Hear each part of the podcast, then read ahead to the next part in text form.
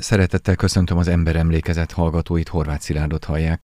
Ma a szocializmus erőltetett iparosításáról beszélgetünk Cserényi Zsitnyányi Ildikó történésszel, és arról, hogy miként fogták perbe a 40-es évek végén és az 50-es években a bánya műszaki értelmiséget. De mindenek előtt hallgassák meg, mit mondott ebben az ügyben Rákosi Mátyás 1950-51-ben.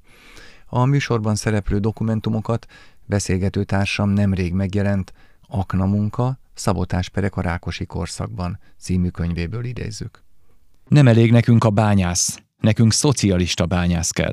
És én most tovább megyek. Azt mondom, nem elég a bányászatot emelni, nekünk szocialista bányászatot kell létrehoznunk. És meg kell értenie mindenkinek, hogy a szocialista bányász az már egészen más, mint a régi vágású bányász.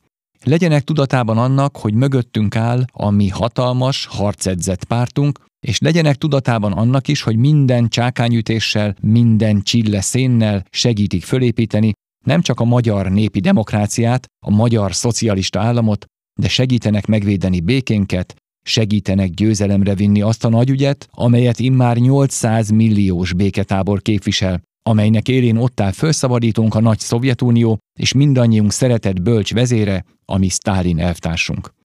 A párt erőfeszítései csak úgy lesznek eredményesek, ha maguk a műszaki vezetők gerincesen kiállnak a munkafegyelem megszilárdításáért, megvalósítják az egyéni felelősséget, félredobják a kirakat politikát, és azon fognak gondolkodni, hogyan lehetne a tervet teljesíteni, nem pedig azon, hogyan lehet a terv nem teljesítését megindokolni.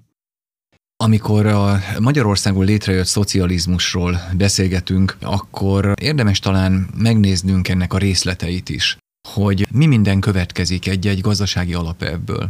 Például mi következik abból, hogy a szocialista gazdaság az tervszerűen irányított tervgazdaság, ahol a politikai vezetők kijelölik a célokat, és a társadalomnak, a gazdaságnak azt kötelező elérnie. Mi ennek a következménye? Előjáróban el kell mondani, hogy ez nem a hagyományos magyar modell volt, hanem ez a Szovjetuniótól átvett gazdasági rendszer, gazdasági módszer volt, amit 1947-ben vezettek be Magyarországon is, ültették a hazai gazdasági viszonyokra. Ez teljesen idegen volt a magyar gazdaságtól, a magyar gazdasági élettől.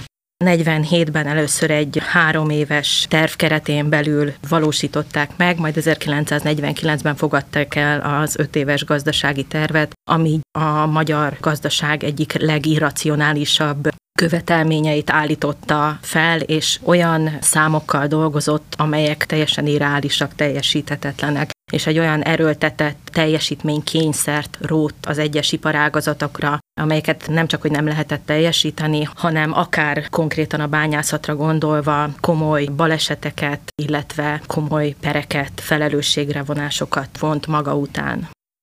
Az első öt éves terv a magyar gazdaság történetének legirreálisabb középtávú terve volt, amely a gazdaságban súlyos aránytalanságokhoz és az életszínvonal jelentős visszaeséséhez vezetett. Miután a szénbányászat a három éves tervet hivatalosan két és fél év alatt teljesítette, a gyorsan fejlődő ipar növekedő energiaigényét az első öt éves terv a széntermelés megduplázásával akarta biztosítani. 1949 tavaszán Gerő Ernő, a Népgazdasági Tanács vezetője, az elkövetkező évek gazdaságpolitikájának fő ideológusa beszédében így fogalmazott.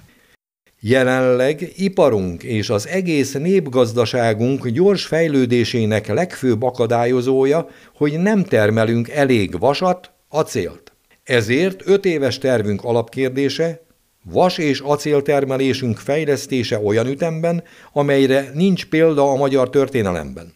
A beruházásokat mindenkor a politikai szempontok szabják meg, és a gazdasági mutatók csak másodlagos szerepet tölthetnek be. Mi volt egyébként a politikai cél, amelynek jegyében kitűzték ezeket a gazdasági elvárásokat? A nyugat utolérése, az újjáépítés, a szocialista gazdaságnak a fejlesztése? 1947-ben az első három éves tervidőszakában még az újjáépítés volt. 45-ben véget ért a háború, az első és legfontosabb feladat volt a háborús károk helyreállítása, illetve az újjáépítésnek a megindítása. Ez 1947-ben ugye megindult, aztán 1949-ben ugye megkezdődött ez a hidegháborús hisztéria, ami miatt nem csak a gazdaságot állították egy erőltetett ütemű fejlesztés elé, hanem a hadsereget, és itt már ezek a katonai szempontok voltak azok, amik megszabták egyrészt a katonai, másrészt pedig a gazdasági, illetve hát az egész hazai politikai életet. Az első ítéletekre az igazoló bizottságok működése nyomán 1945-46-ban került sor. Az 1882-ben született Korompai Lajos okleveles bányamérnöknek, a Salgotariáni Kőszénbánya RT vezérigazgató helyettesének ügyét az elsők között tárgyalta a részvénytársaságokhoz kiküldött igazoló bizottság. Korompait végül igazolták, de tanulságos, hogy milyen vádakkal illették néhányan. Korompai Lajos később így írt erről. Végzett munkáimról nem kívánok szólni. Ezeknek maradandó nyoma maradt Salgótarjánban, Várpalotán meg Dorogon. De megkívánom említeni, hogy ez alatt a 27 esztendő alatt mintegy 15 ezer ember dolgozott a kezem alatt. Ha angyal lettem volna, úgy is akadt volna a sok ezer ember között egy-néhány, akinek ügyét, baját nem tudtam kívánsága szerint elintézni. Bennem látta a hibát, a rossz indulatot. Mint Kisházi János is, az egyik salgótarjáni tanú, aki szoptatási segít követelt, nem kért, mert ittas volt, halva született gyermeke után amit természetesen az akkor érvényben lévő OTI szabályok szerint nem lehetett megadni. Így bár a segély helyett körülbelül 36 pengő volt, 20 pengő vállalati segélyt utaltam ki részére, mégis ellenem tanúskodott s már akasztófán szeretett volna látni. A tervutasításos gazdaság ez tulajdonképpen 1989-90-ig működött Magyarországon. Az ön által vizsgált időszaknak a tervutasításos gazdálkodás elejének mik a legfontosabb jellemzői? 1947-ben még az újjáépítés volt. A bányászatra, tehát az általam vizsgált területre kivetítve az volt a cél, hogy minél gyorsabban, minél hamarabb próbáljanak nyersanyagot kitermelni, hiszen talpra kellett állítani az országot. Ez akkor még másfél-két év alatt sikerült teljesíteni, tehát ez egy sikeres gazdasági tervnek volt tekinthető, azonban elsősorban a mennyiség volt az, amire törekedtek, és erre nem lehetett már felépíteni az öt éves gazdasági tervet, tehát eleve kudarcra volt ítélve. Itt már olyan katonai, politikai szempontok határozták meg a 49-ben elfogadott tervet, amit aztán 50-ben, 51-ben még megemeltek, tehát még irreálisabbá tettek, hogy ezeket egyszerűen már nem lehetett teljesíteni, és hát ugye 53-ban a fordulat évében egyfajta önkritikát is gyakorolt a politikai vezetés, de hát mint tudjuk, ez inkább csak egy részleges önkritika gyakorlás volt. No de mit jelent ez az egyén szempontjából? Tehát az az ember, aki lemegy a tárnába vájárként, aki irányítja az ő munkáját főmérnökként, vagy mérnökként, vagy esetleg vállalatvezetőként, az mennyiben tud felelősséget vállalni a politikai vezetés irreális céljaiért? Nem tudott felelősséget vállalni, tehát a legjobb tudások szerint próbáltak meg megfelelni teljesíteni, illetve azok között, a körülmények között dolgozni, irányítani, amelyek ellehetetlenítették a munkájukat.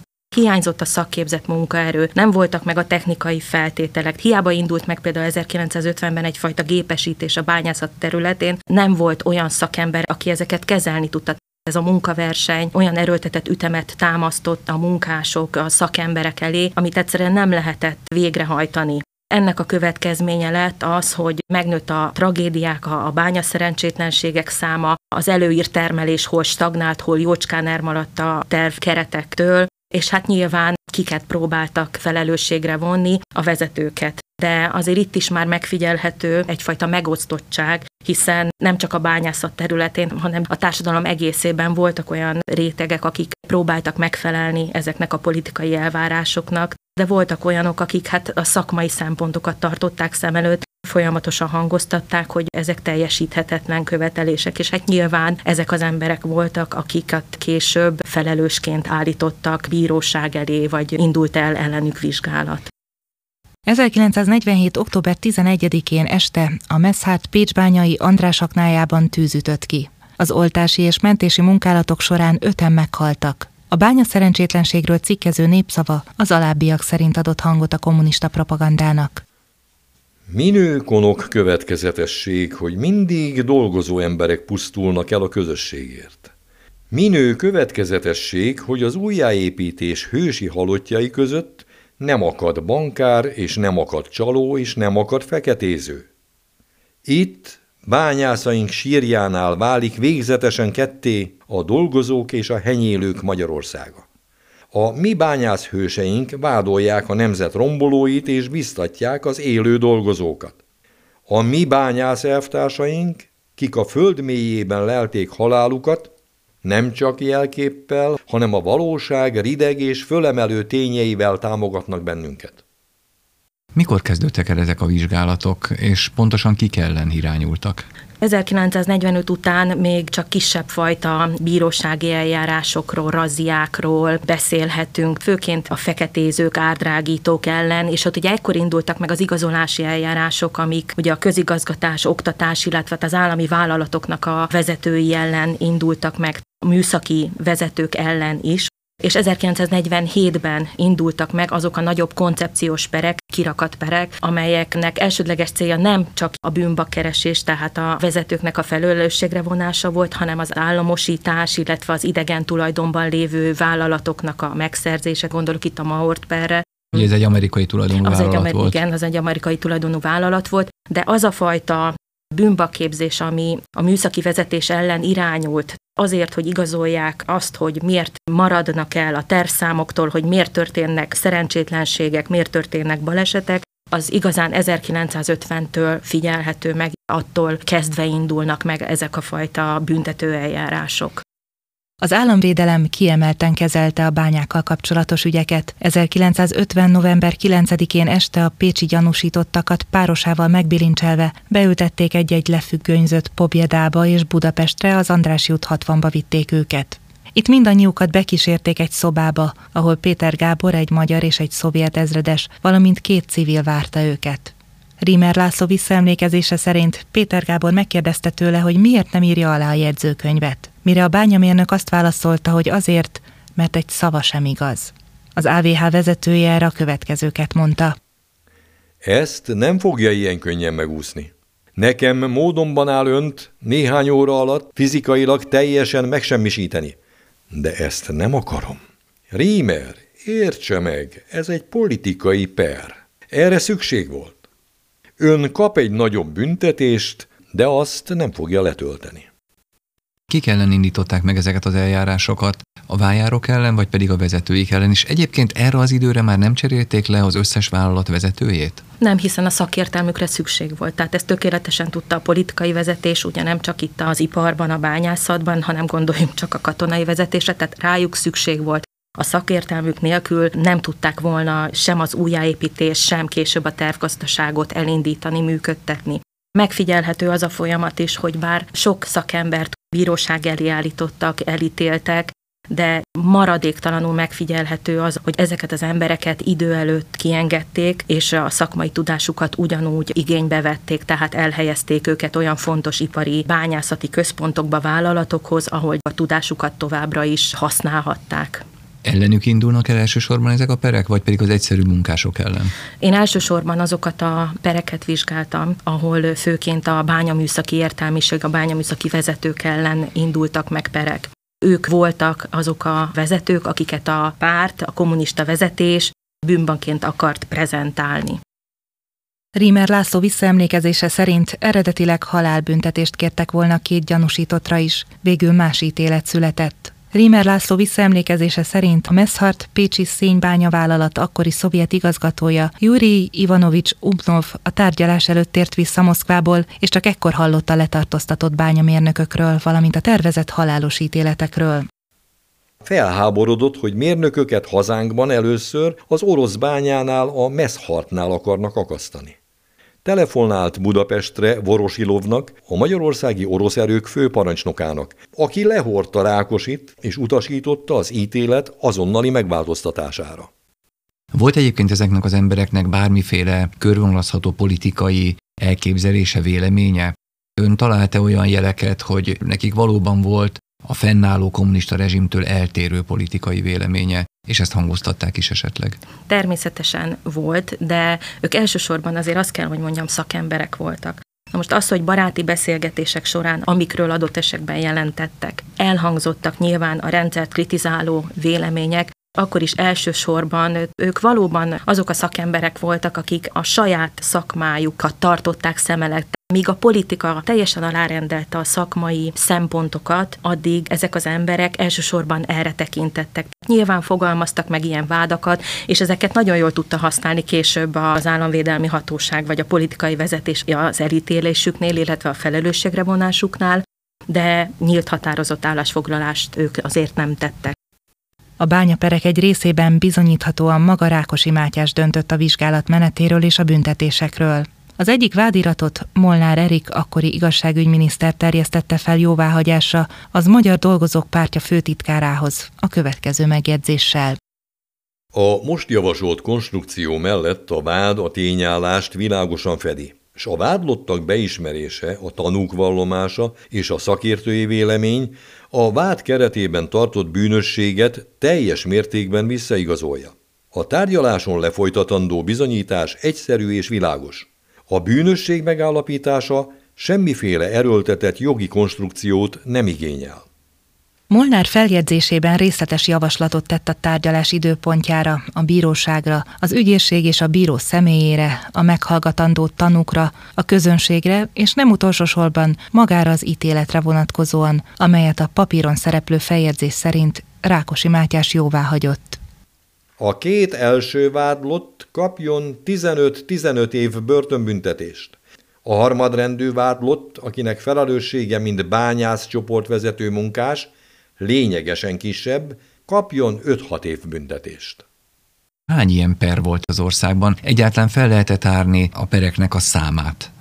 Én azt gondolom, hogy nem. Amiért én megkezdtem ezt az egész kutatást, és amiért magával ragadott a téma, az egy olyan találkozás volt egy fiatal emberrel egy 15 évvel ezelőtt, amikor én először írtam egy tanulmányt erről az egyik nagyobb perről, ez a Lignit ügy, amit ugye 1952 és 54 között folytatott le az államvédelmi hatóságot 13 szakembert tartóztattak le, és ebben a témában írt első tanulmányom után keresett meg egy fiatalember, aki azt mondta, hogy ő most tudta meg, hogy mi történt a dédapjával.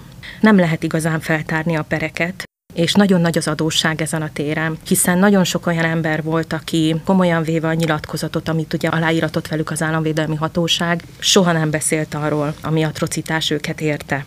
Nagyon kevés olyan ember volt, aki mindent megtett azért, hogy a perét, az ellene folytatott vizsgálatot újra indítsák, illetve új eljárás keretén belül bizonyíthassa ártatlanságát. És ugye ezeknek az embereknek a szakmai életrajzából is hiányozik ez az időszak amikor őket vizsgálat alá fogták, börtönbe vetették, és az Országos Bányászati és Kohászati Egyesület készítette egy összefoglalót, amiben próbálták számba venni azokat a szakembereket, egyetemi hallgatókat, akiket bármilyen módon a diktatúra meghurcolt. Ők 93 embert azonosítottak, de én azt gondolom, hogy azért az a szám több.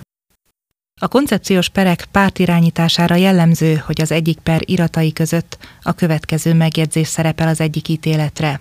Az MDP központi vezetősége rehabilitálta.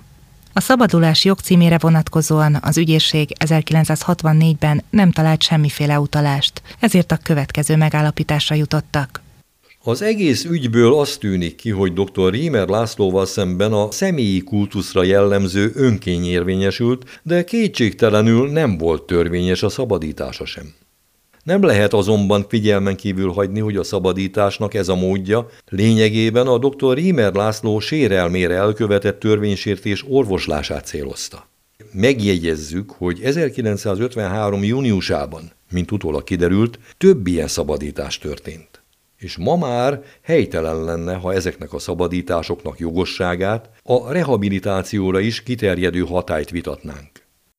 Ezeknek a pereknek az iratanyaga megmaradt, vagy 1956-ban esetleg később vagy hamarabb, vagy a tömeg, amelyik betört esetleg egy-egy ilyen intézménybe, vagy pedig maguk a tettesek, már most a tetteseken természetesen az elítélőket értem, az ügyészség, az ávó megsemmisítette ezeket az iratokat.